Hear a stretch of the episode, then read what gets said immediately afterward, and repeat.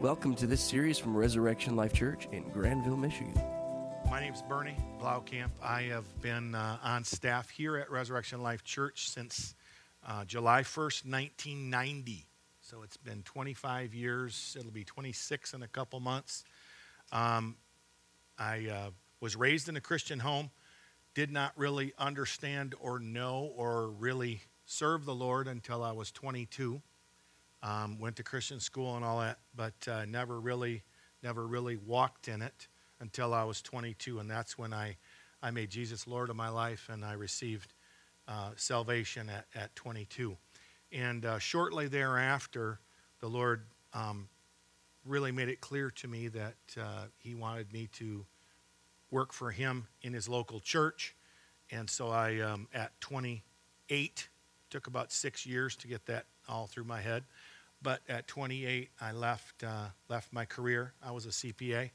I left my career and I I uh, joined uh, the staff here at Resurrection Life Church, and uh, I currently um, effective uh, currently I oversee the Wednesday night services. That's one of my uh, responsibilities.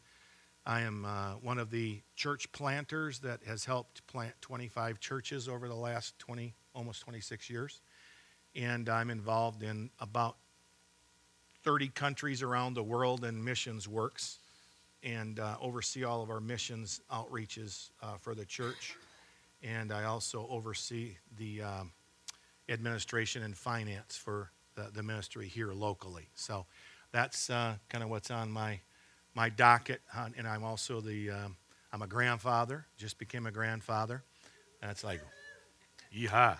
I'm a grandpa. I have a baby girl, uh, granddaughter, and I have five sons, two of whom are married, and uh, both of them are are serving here in the ministry. Also, one of them oversees uh, the 180 room, and the other one oversees um, Access, which is the college ministry. So, yeah. So, and the other ones, I got one still in high school, and and one in college, and one that works uh, works um, outside the outside the home too.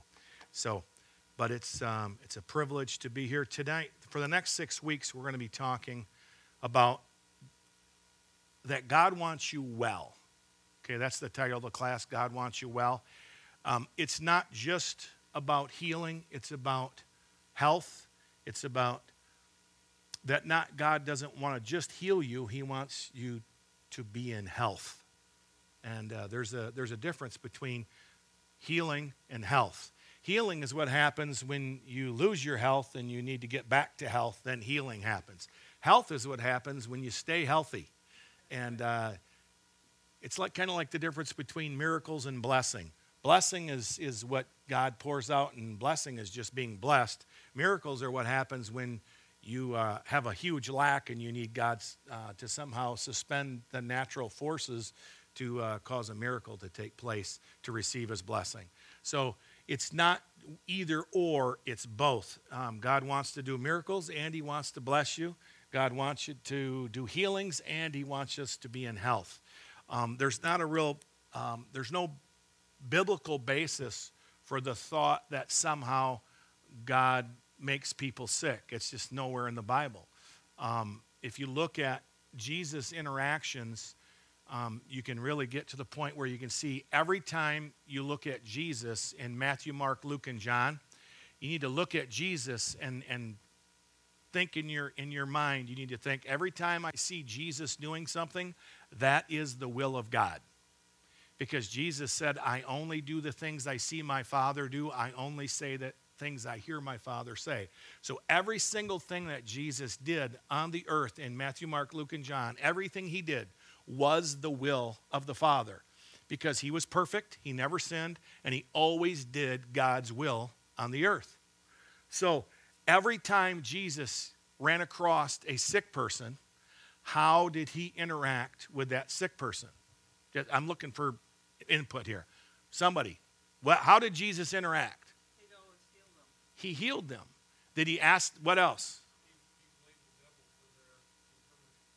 He said, For this, this burden that lo, the devil has kept her bound this 18 years. That's what you're referring to. Wes, you, he would ask them questions. That's the last thing I was looking for. Thank you. Um, he would ask them questions like, "Do you want to be well?" Remember the man at the gate, at the pool of Siloam? He'd been laying there for 38 years, and Jesus said, "Do you want to be well?"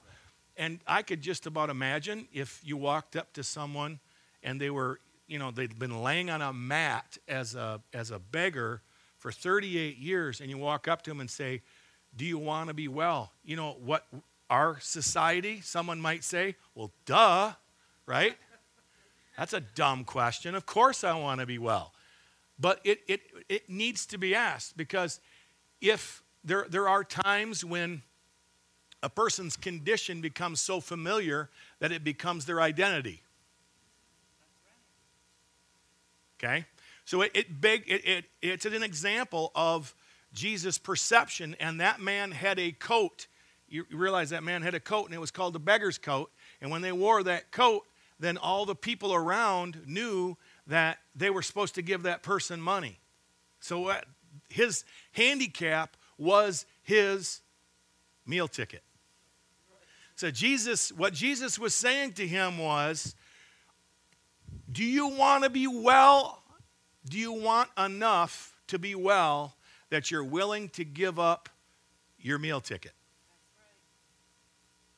Do you want it bad enough to give up your meal ticket? Are you, is it you want to be well bad enough? You, you want to, you have a strong enough desire to be well that you're willing to throw away your coat and follow me.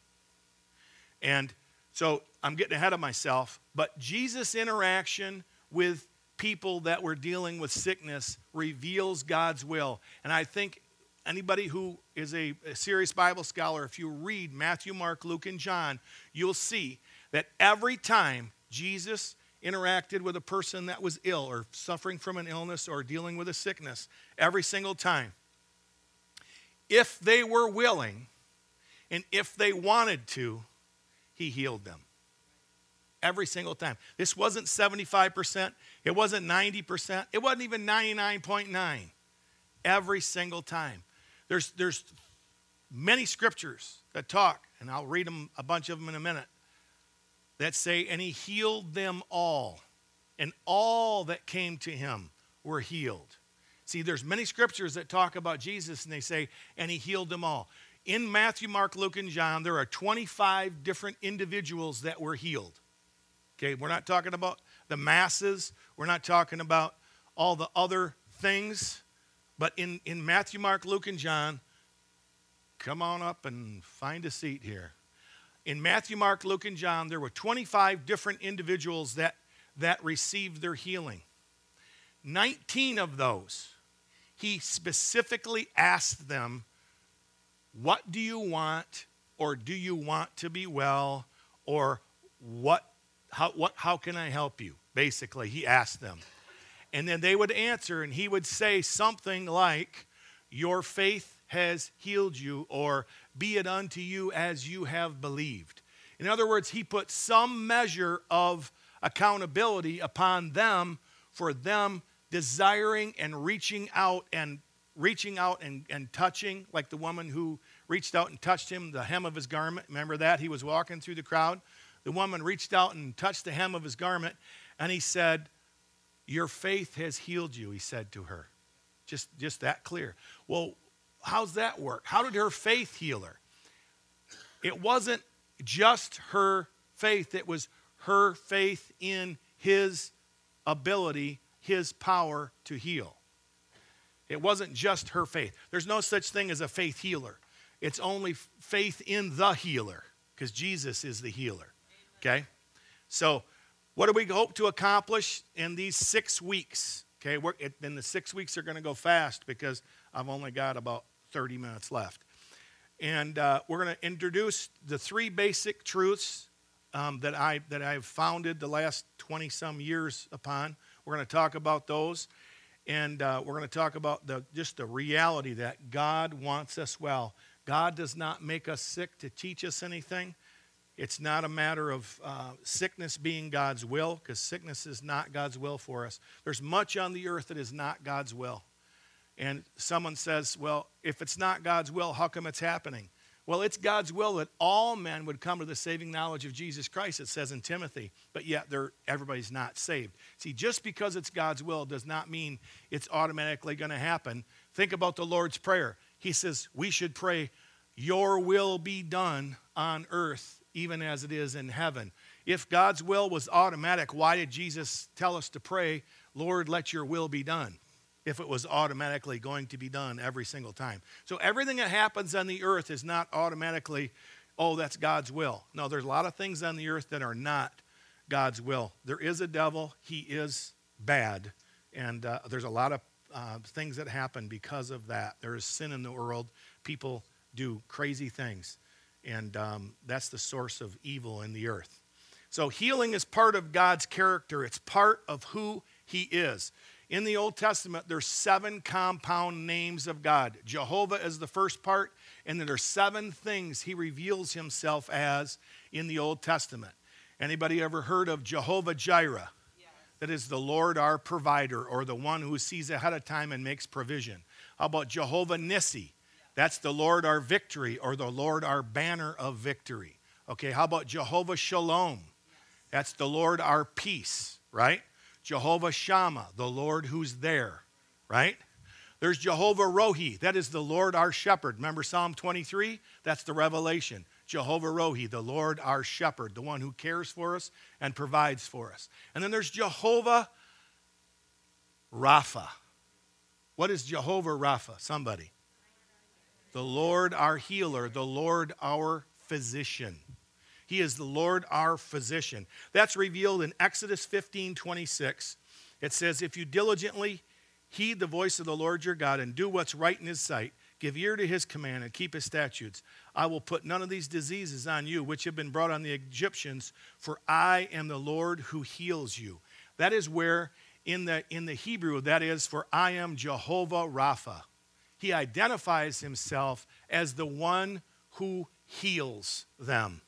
It's part of God's character. See, John 10 10 says, The thief comes to what? Steal. Kill, steal, and destroy, right? But I have come that you might have life and have it more abundantly or live it to the fullest. See, sick, how about James 1 16? Anybody know what James 1 16 says?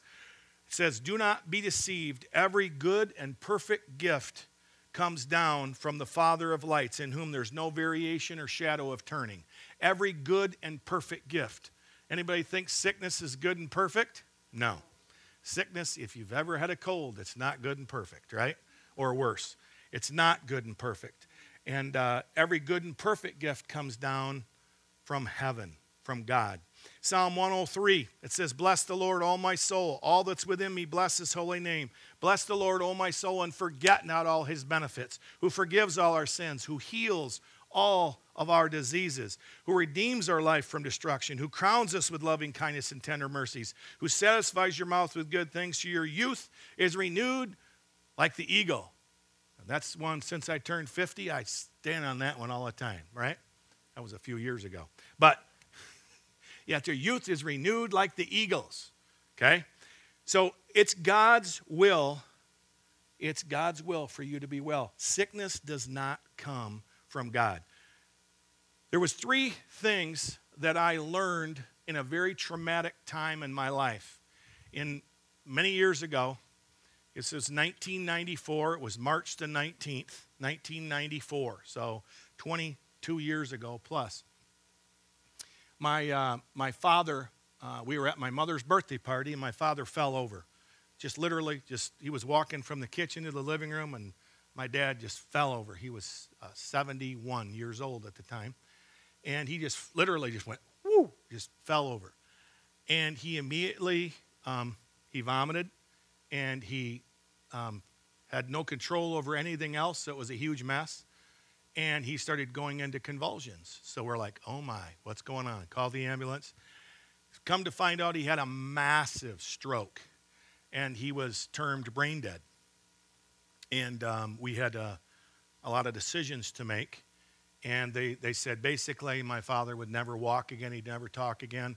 They stabilized him, they put things in his brain, they drained his brain from all the fluid. And um, I just had a situation where I had been reading Christ the Healer. It's a book by F.F. F. Bosworth written in the 1800s. And I had just been reading that book. And I had just filled up my bucket, if you want to call it that, with faith for healing. And then my dad has this situation. And I just, uh, I made a decision at that point. I'm not going to accept what they say. And I, I stayed there. All my family left. My wife left because we had little children at the time. So she left, took the kids home. My mom left. My brothers and sisters left. And I was left up there by myself with my dad. And he wasn't, he was unconscious. He had all tubes in him. They had, you know, drilled a hole through the top of his head and relieved the pressure, and they were draining fluid off. And he was in a, he was in a very bad way. They basically just said, he's, he's gone. He's, it's hopeless. It's never going to get better. And um, I stayed up there with him for 36 hours and just sat there with him. And I, I began just speaking the word over him.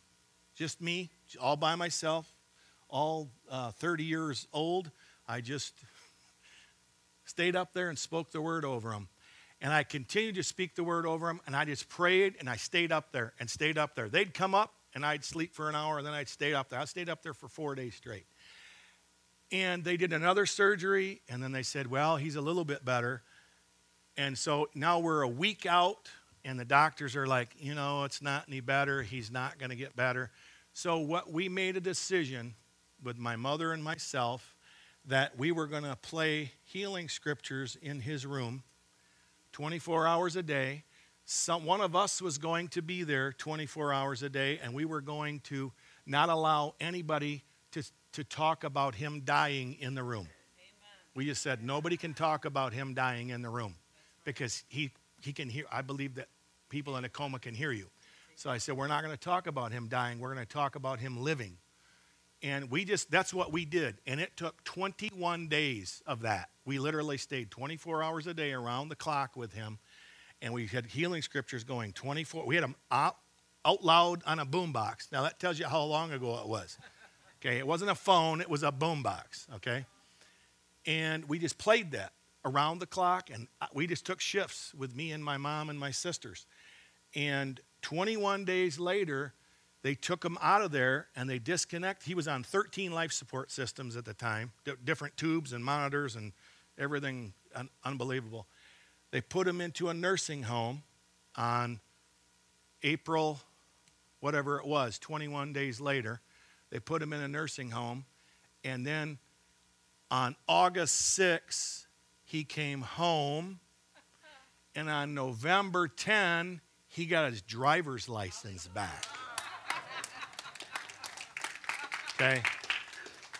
He actually got his driver's license back and he lost a bunch of weight in the process, you know, because he had been 280 pounds and he was kind of a big guy and um, he got lost a lot of weight, started eating healthy. He um, he got you know a lot of great things happened, and um, about four years later, he was diagnosed with cancer. So I was just like, "Hey, Dad, no big deal. Heck, you were dead. this is easy. Cancer's easy compared to you were already brain dead. You know, let's just take care of this thing."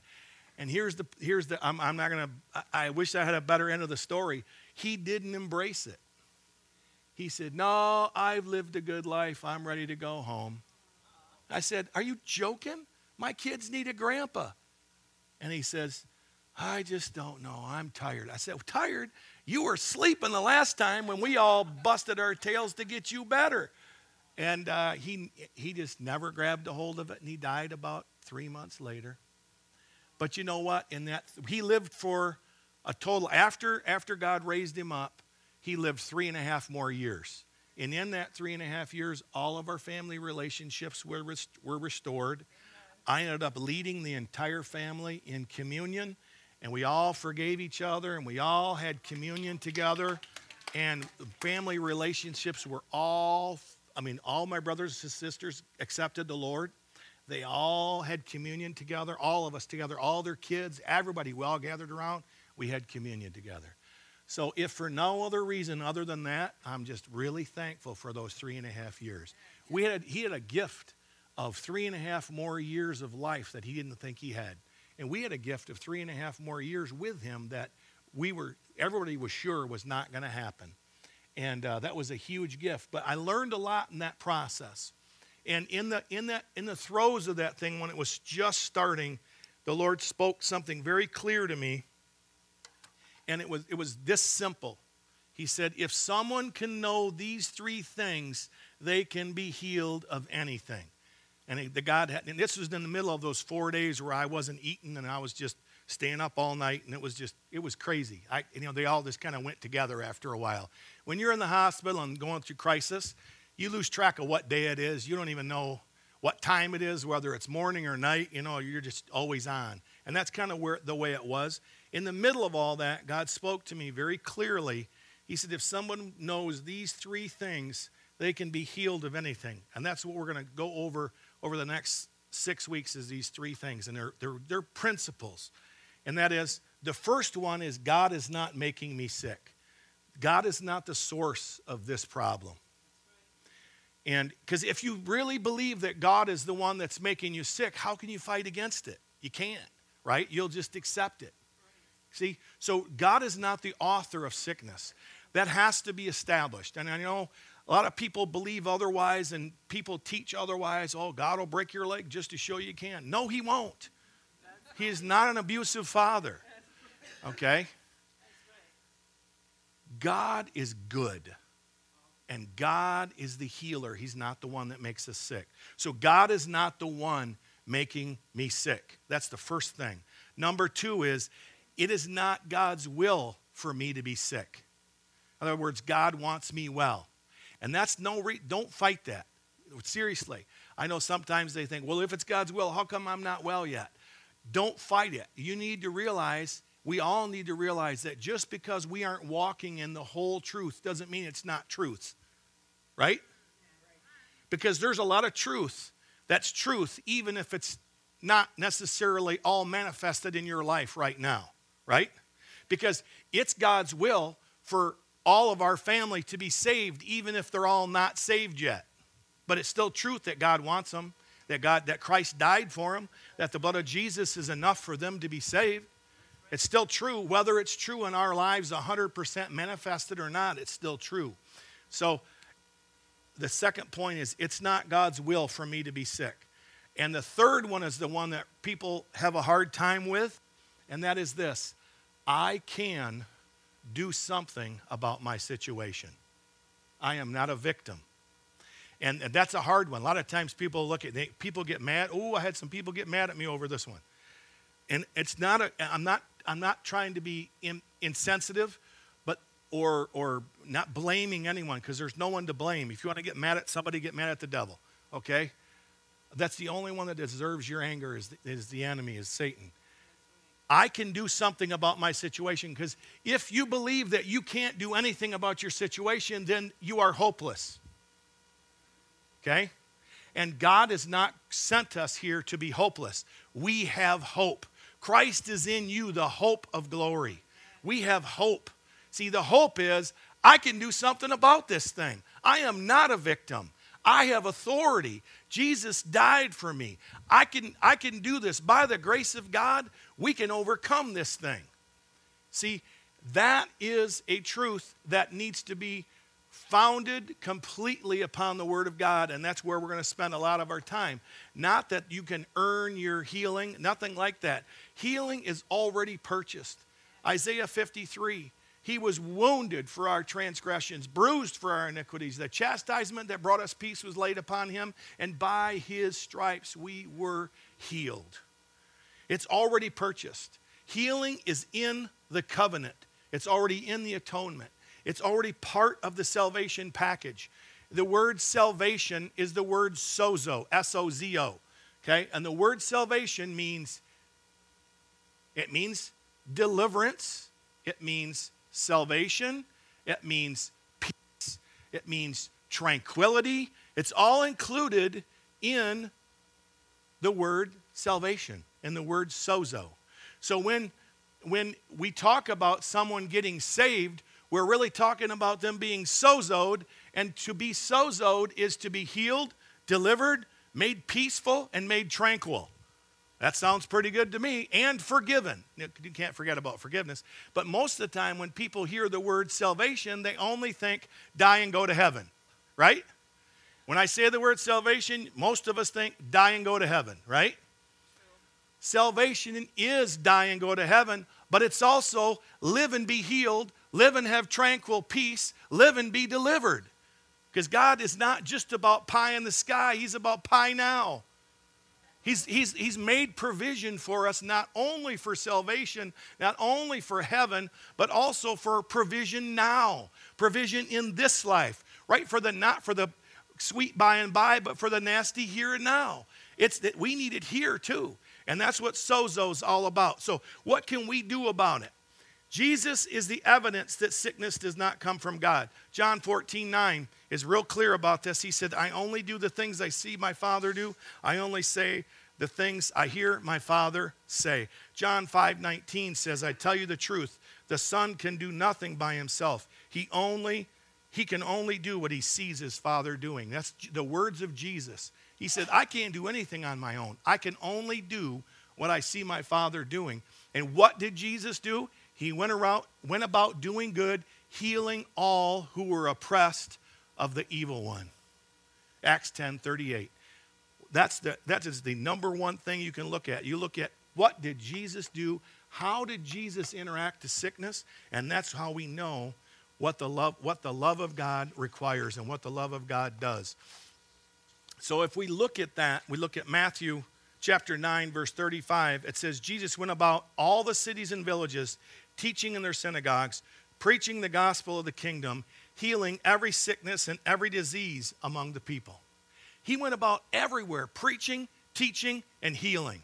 That's what Jesus did. When he walked around the earth, that's what he did. He preached, he taught, and he healed. That's, that was the three things he did a lot. And he delivered other people from all the power of the enemy. So what, where does sickness come from then? Sickness, come, sickness is the perversion of health. Here's another, here's another proof or evidence that God wants us well. How about the very fact that we are created with an auto, autoimmune system? We have an immune system, right? AIDS stands for autoimmune deficiency syndrome, right? What happens when someone gets AIDS? They die, but they don't die from AIDS. They die from some other disease, usually because they don't have an immune system to fight off anything, right? The very fact that God designed humans with an immune system to fight off disease, germs, viruses, is proof enough that he wants you well. Because if you didn't have an immune system, you wouldn't live 30 days. You'd get sick because there's sickness everywhere. In this room, there's tons of sickness. Why, uh, why aren't I concerned? Because I have an autoimmune system and no evil can come near me and no plague can come near my dwelling. That's why. That's why I'm not afraid, okay? See, because God gave us a great immune system. And when you build up your immune system, you don't have to worry about it. You take fruits and vegetables and whole grains and lots of green and lots of water, right? Eat close to the ground. Lose that extra weight. Don't eat those sweet rolls. I learned all this in the last six months. six months ago, I had a heart attack, if you didn't know that. I fell over on December 27. I was 265 pounds. I had blood sugar of 270 triglycerides of 235. My blood pressure was 265 over 130. And I had a heart attack. Did quadruple bypass. I have a scar right there, from there to there. Four holes in my belly where they put tubes in. Uh, four months ago tonight, I was in bad shape. They cut me in half, gutted me like a fish. It was terrible. It was the most painful thing I've ever been through in my life. But since that time, you know, in the middle of all that, and, and I'll, I'll talk a little bit about it. I, I can't talk about it a whole lot because it's still pretty fresh. Um, but I tell you, in the middle, when I was, when I was fighting and I had complications and I was unconscious and they stopped my heart for six hours and the whole nine yards. But in the middle of all that, the only verses that I could, I sat there and quoted verses to myself I said them out loud. My wife was there, but then she left, and I was all by myself all night. And all I did was quote the Lord's Prayer, Psalm 23, and every healing verse I ever memorized, and that's a lot. Okay? And I tell you what, that's what got me through. And, I, and we decided right away that I was going to get have a supernatural recovery, that I was going to be better than ever before, that I was going to feel great, and I was going to run a 5K by July. Well, right now I'm only up to a half a mile yet, because they punctured my lungs a bunch of times to get uh, fluid off after the surgery. So I don't have a lot of wind yet, but I'm working out every other day and running and trying to get my wind up, and we're going to run that 5K in July. Um, we're working on it and I've lost 40 pounds and I feel like a million bucks. And I said, Why did it take a $120,000 surgery and incredibly pain and all this to get my attention so I'd stop being a knucklehead and eating stupid? Uh, I don't know. But I'm just thankful I get a second chance. Okay? Uh, not everybody gets a second chance. A good friend of mine passed away three weeks after me, and he wasn't in nearly as bad a shape as I was. And he had a heart attack and he died. He was a good friend of mine, younger than me, in better shape than me, but he died. Sometimes I don't understand. I don't have an answer for you. All I know is if I'm here, that means God has a reason for me to be here. And I am excited about the chance to represent Him to the world and to whoever will listen. And I'm not going to back off. And we got a new, a new, uh, a new sense of urgency with uh, preaching the word and preaching the gospel because the reality is you only live once unless you have the incredible option and the incredible grace of being delivered like I was. And that, I feel like I'm on my second life right now. Um, like I have this um, grace to be alive again, that I should have been dead. Could have very easily died, but I didn't. And I'm very grateful and I'm very thankful for uh, His grace to me. Um, sickness is a perver- perversion of our immune system. But Sickness is a perversion of the natural system that God placed in our body. And the destructive nature of sickness shows that it's from Satan because he comes to kill, steal, and destroy. You look at you look at cancer cells. What does cancer do? It just eats and eats and destroys and does nothing good. There's nothing productive that cancer does. It's all bad.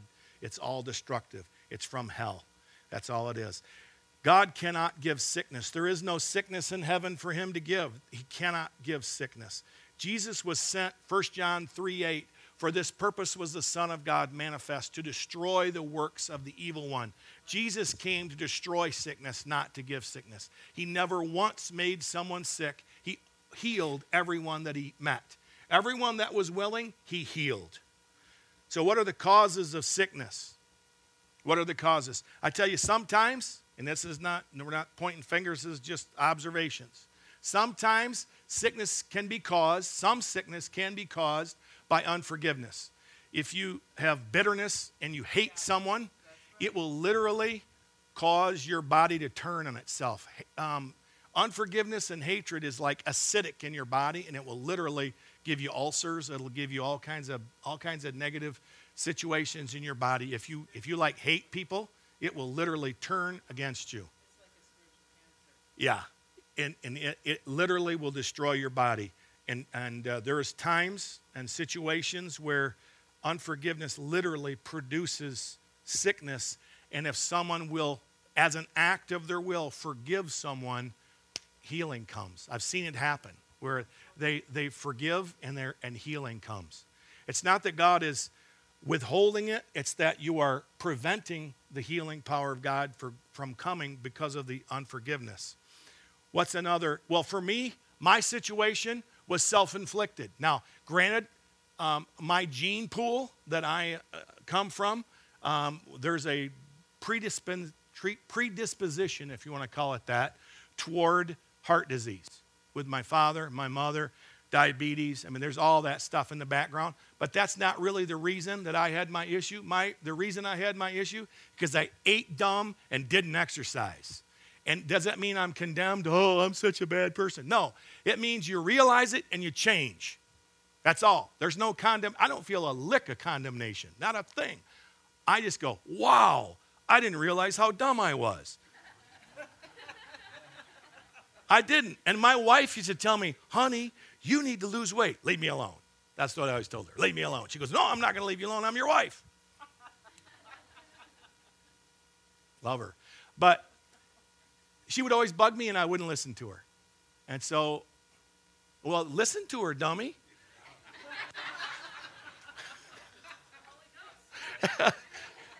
the, I'm going to tell you, tell you a little secret. The word for Holy Spirit and the word for wife are the same word.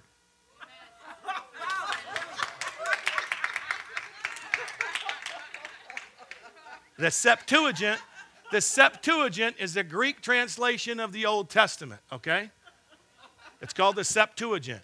And the word for I'm for God when God said, I'm going to make a helper suitable for Adam, that word helper is the same word when Jesus said, I'm going to send you, I'm going to go away and send you a helper, the Holy Spirit. It's the same word. Now, that does not mean that you are always right. Because you just because they use the same word does not mean that you are him. But you're like him. Okay. You are like him, though. Wives are like the Holy Spirit. They, uh, yeah, the Holy Spirit has a way of just reminding you of things too, just like your wife reminds you. It's not nagging, it's reminding. Okay? I learned that one too. So, so diet, too much junk food, not enough exercise, all that stuff. That can bring on sickness. It can. Yes, it, can. it did for me. It caused, it caused all kinds of things. I was diagnosed uh, diabetic, and since I've lost the weight and changed exercise and did what, I'm no longer diabetic. Okay, just like that, okay? Now, it's just a matter of fixing behavior and believe in God, but you got to fix behavior too. You can't just believe God and eat, sit and eat popcorn and watch movies all the time, okay? It's, it's, it's both. You gotta, you gotta do both.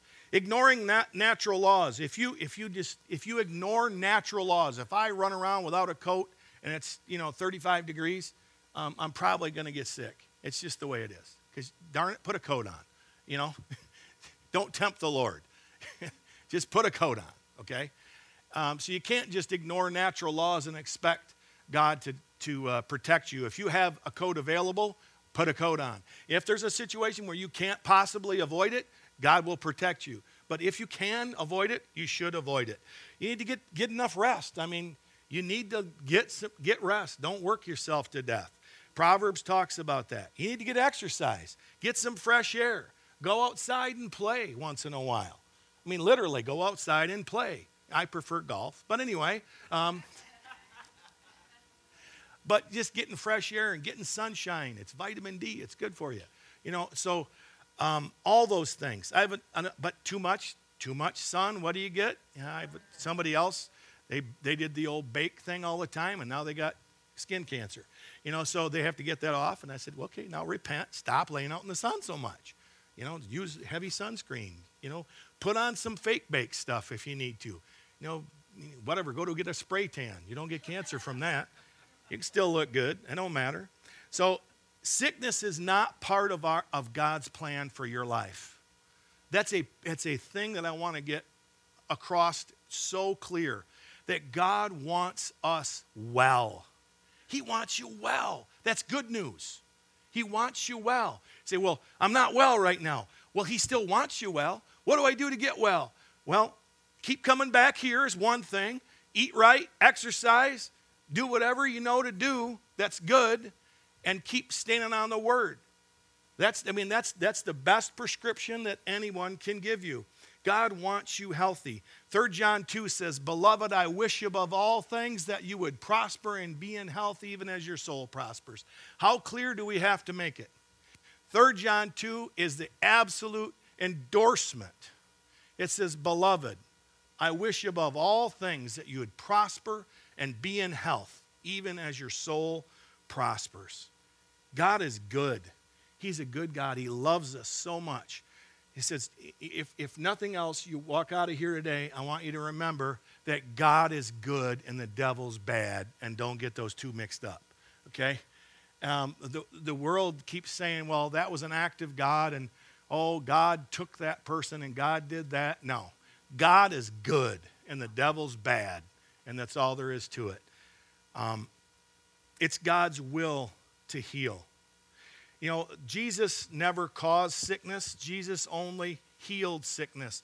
In fact, for Jesus to cause sickness would have been counter, it would have been self destructive because Matthew 12 25 says that a kingdom divided against itself cannot stand. Abraham Lincoln did not make that up. Jesus said that, okay? Abraham Lincoln quoted it when he was talking about the Civil War. But Matthew 12 25 says, A kingdom divided against itself cannot stand. So if he, was referring to deliverance because he had, he had delivered a man from an evil spirit.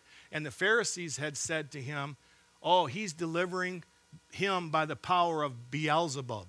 And that's when he said, Hey, if, if I'm delivering by the power of Beelzebub, and his kingdom is doomed because a kingdom divided against itself cannot stand. But if I'm delivering by the finger of God, then the kingdom of heaven is upon you.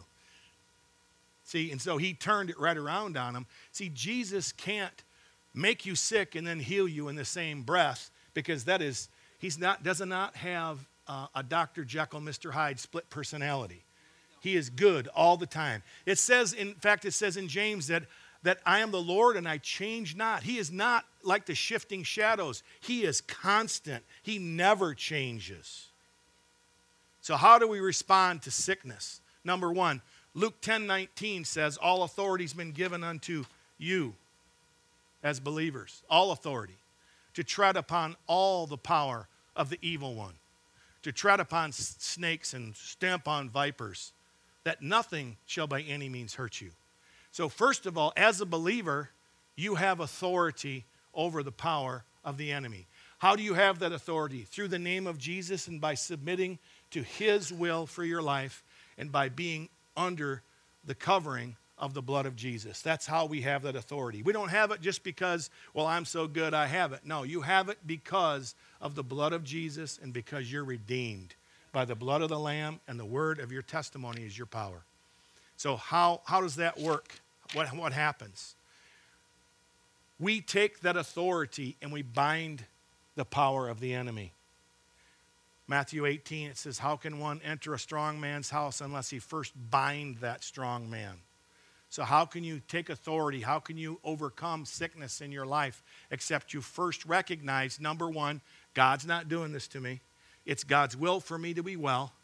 I have the authority to do something about it, and Satan, you're under my feet. Now get out of my house. Okay? That's the progression. But see, if you don't believe it, it's like a it's like the devil's like a dog. If you're scared of him, he ain't leaving. Okay, you ever been around a dog and you're scared and he knows you're scared? I have. Big old German shepherd used to be my neighbor. I used to run. He used to come after me when I was running when I was a kid. And I was scared of that dog. I'd be I'd be running and I'm like, is that dog out? You know? Wonder if he's out. And I'd run past his house. All of a sudden, I'd hear a roof. He'd be running after me. One day, I turned around, grabbed a big stone, and I went, threw it at him, popped him in the face. He never chased me again. Popped him in the face with a rock. A stupid dog to chase me. I'm to hit him with a rock. I finally turned around, stood up to him, and hit him with a rock. That dog never chased me again. He'd come out, I'd look at him and go, he'd back right down, right? Why? Because he didn't want to get hit in the face with a rock again. So next time the devil shows up, you need to don't run away from him. Stop, grab the word, and smack him upside the head with the word. And next time he comes around, you go like this, and he'll run away because he doesn't want to get hit upside, the head with a word, right? Just like that dog didn't want to get hit with that rock. He literally, now, will he run away first time? Maybe, maybe not. But you know what? You keep whacking on him with a word long enough, he'll go away. And that's the, that is the bottom line. You have authority. So when I say you can do something about it, that's what I'm talking about. You can do something about it. You're not a victim. You are not a victim. Victims get eaten. Victims run away and get bit in the backside by the dog. Okay? That's what victims do. I had a friend of mine, an older guy, he ran away from that dog. That dog literally chomped him right in the rear end. So that was my inspiration to turn around and throw a rock at him. I said, You ain't going to get a piece of me, right? See, you can be a victim and get bit in the rear end by running away, or you can take authority, turn around, and take the word and chuck it at the enemy. So we got to focus on the Word of God and not just on our situation. How do we focus on the Word of God? We put the Word as the forefront, we put it right in front of our eyes all the time. When I was going through that thing with recovering from this, I, I had never been through anything like this personally. i I've been working with people who are in traumatic situations for, for 25 years, but I've never gone through it myself. I mean, I've been with so many people with surgeries. I've been with people when they died. I've been with the people when God raised them from the dead. I've been with people in crazy situations, but I've never been in a situation where it was I was the one that was in excruciating pain. That was a learning experience for me. Um, and the one thing I had to do is I had to keep the word in front of me all the time, and I could not consider anything but the word. Because as soon as I started considering my, my circumstance, things got worse. It's like Peter, when Peter was walking on the water, as soon as he, as, when he looked at Jesus, he was fine. But as soon as he took his eyes off Jesus, and it says, and he saw the wind and the waves, and he saw the, the tumultuous seas, he began to sink. Focus is the issue. We have to keep our eyes on Jesus, the author and the finisher of our faith. We've got to keep our eyes on Him. You keep your eyes on Jesus, not on your circumstances. Instead of telling God how big your, how big your mountain is, tell your mountain how big your God is. Okay? Start talking to it. Start, I'd literally talk to my body all the time. While I was recovering, I was talking to my body. You mend up. You do the right thing. You hold. You stitches, whatever you are, whatever's holding my heart together, you better hold.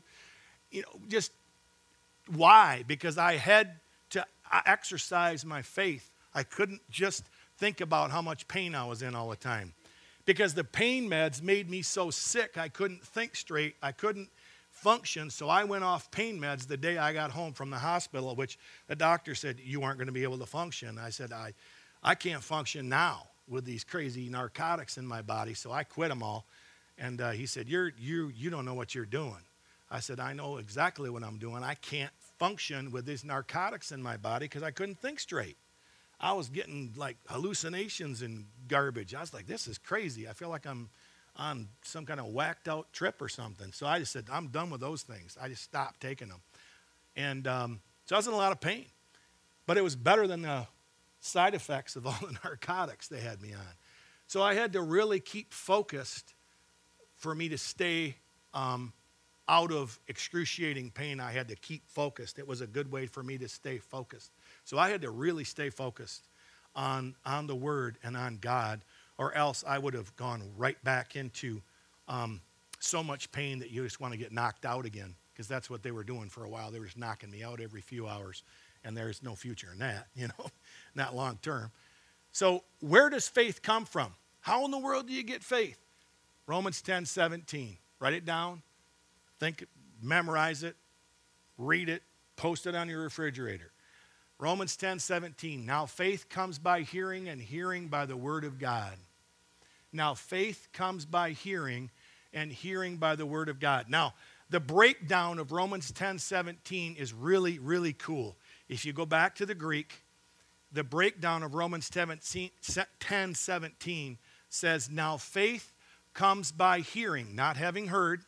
It's a present progressive tense in the Greek. Present progressive means it's happening and it's continuing to happen. Okay, so it's present progressive. It's not past where it used to happen, it's present progressive. So you got to start there. Faith comes by hearing, not having heard. Okay, you get you get the difference? So faith comes by hearing, and hearing by the word of God. Now here, word there, the word word, you know, the, the actual word W O R D, it comes from the Greek word. Y'all know what logos is? Logos is the written word of God. Y'all know what the spirit inspired living word of God, what that word is? Anybody know what that is? It's called the Rhema. Yes, R H E M A. That is the spirit inspired living word of God. And then of God, the word G O D there, that particular word in the Greek says the anointed one and his anointing. It's Christos, which means the anointed one and his anointing. So if we do the correct, right from the original language translation of that word of that verse, it's even cooler. It says, Now faith comes from hearing, not just having heard, and hearing the Rhema, which is their living, breathing, anointed word of God of the anointed one and his anointing. So, what does that say? Faith comes by hearing, not having heard, the living, spoken word of God, enlivened by the Holy Spirit in your heart, because that's what Rhema is. Rhema is the logos, the written word that's been energized by the Holy Spirit within your heart, and it's living to you. Okay, that's what Rhema means. It's a living word. It's been brought alive by the Holy Spirit in your life. Y'all ever been reading the Bible and all of a sudden you go, oh, ever been ever done that? If you've never done that, you need to read your Bible more, okay? because if you do read your Bible very much, you're gonna you're gonna look at your Bible one day and go, oh, that you just said a rhema right there. When you go, aha, that's a rhema. Okay, that's when the Holy Spirit brings to life or energizes a word out of the Bible or a truth out of the Bible. So Romans 10 17, faith comes by hearing the rhema of Christos. And it's the living, spirit energized words of the anointed one, Jesus, and his anointing. So, where does faith come from? It comes from getting a word that just explodes on the inside of you. How do you ever get that, though? How do you get a word that explodes on the inside of you? Here's how put a lot of word in, and the Holy Ghost will bring it to life. It's that simple. Okay? Faith comes, but, but you got to put it in. See, faith does not come by watching movies, unless it's maybe like War Room, because that's a cool movie. So if you haven't seen War Room, watch War Room. It's a great movie. Um, because that will build your faith. But typically, faith doesn't come by watching TV, faith doesn't come by watching anything. Faith comes by reading and hearing God's word. That's where faith comes from. But the Holy Spirit brings that to life on the inside of us, and that's when faith comes. And without faith, it's what? Impossible to please God. So we just that's how we build our faith. We build our faith by putting the word in, put the word in, put the word in, and put the word in, and keep putting the word in. We're out of time. Um, we got to focus on the word of God, not just our situation. You know, um, Abraham, when God told him he was going to be the father of many nations, he didn't even have a one child. But yet God says, You're going to be the father of many nations. Now that does not compute. You look at that and you go, how's that going to work? I don't even have any. I'm not. I'm, at the time, he was 75 years old when he got that promise. He was 75. His wife was 65, and they were both game over, right? And he says, "You're going to have. A, you're going to be the father of many nations, not just one kid, many nations."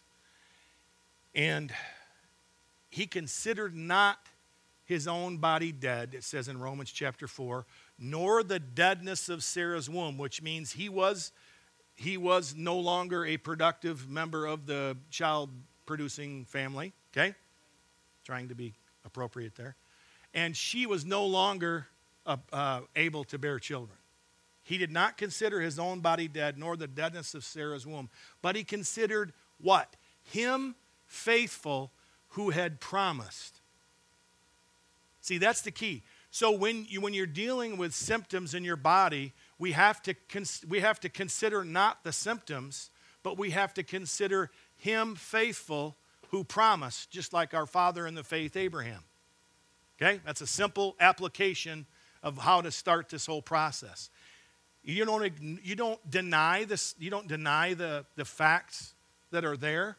You simply say, he did not, he did not consider he didn't deny the fact that he was dead and Sarah's womb was dead. He didn't deny it. He'd say, I am not dead. No, he just he didn't deny it, but he didn't consider it. Okay? So when you're in a situation like this, where you have to look at your situation and it looks one way, but you want it to be the other way, and God's word is clear that it can be the other way, you have to consider not your own situation or your own circumstances, but you have to consider Him who promised to be faithful and stand on that instead of considering that. It's no different than Peter walking on the water. Jesus said, Come. He started walking on the water, but as soon as he looked at the other, he considered the other things. What happened? He sank. See, faith comes by hearing, but doubt comes by hearing too.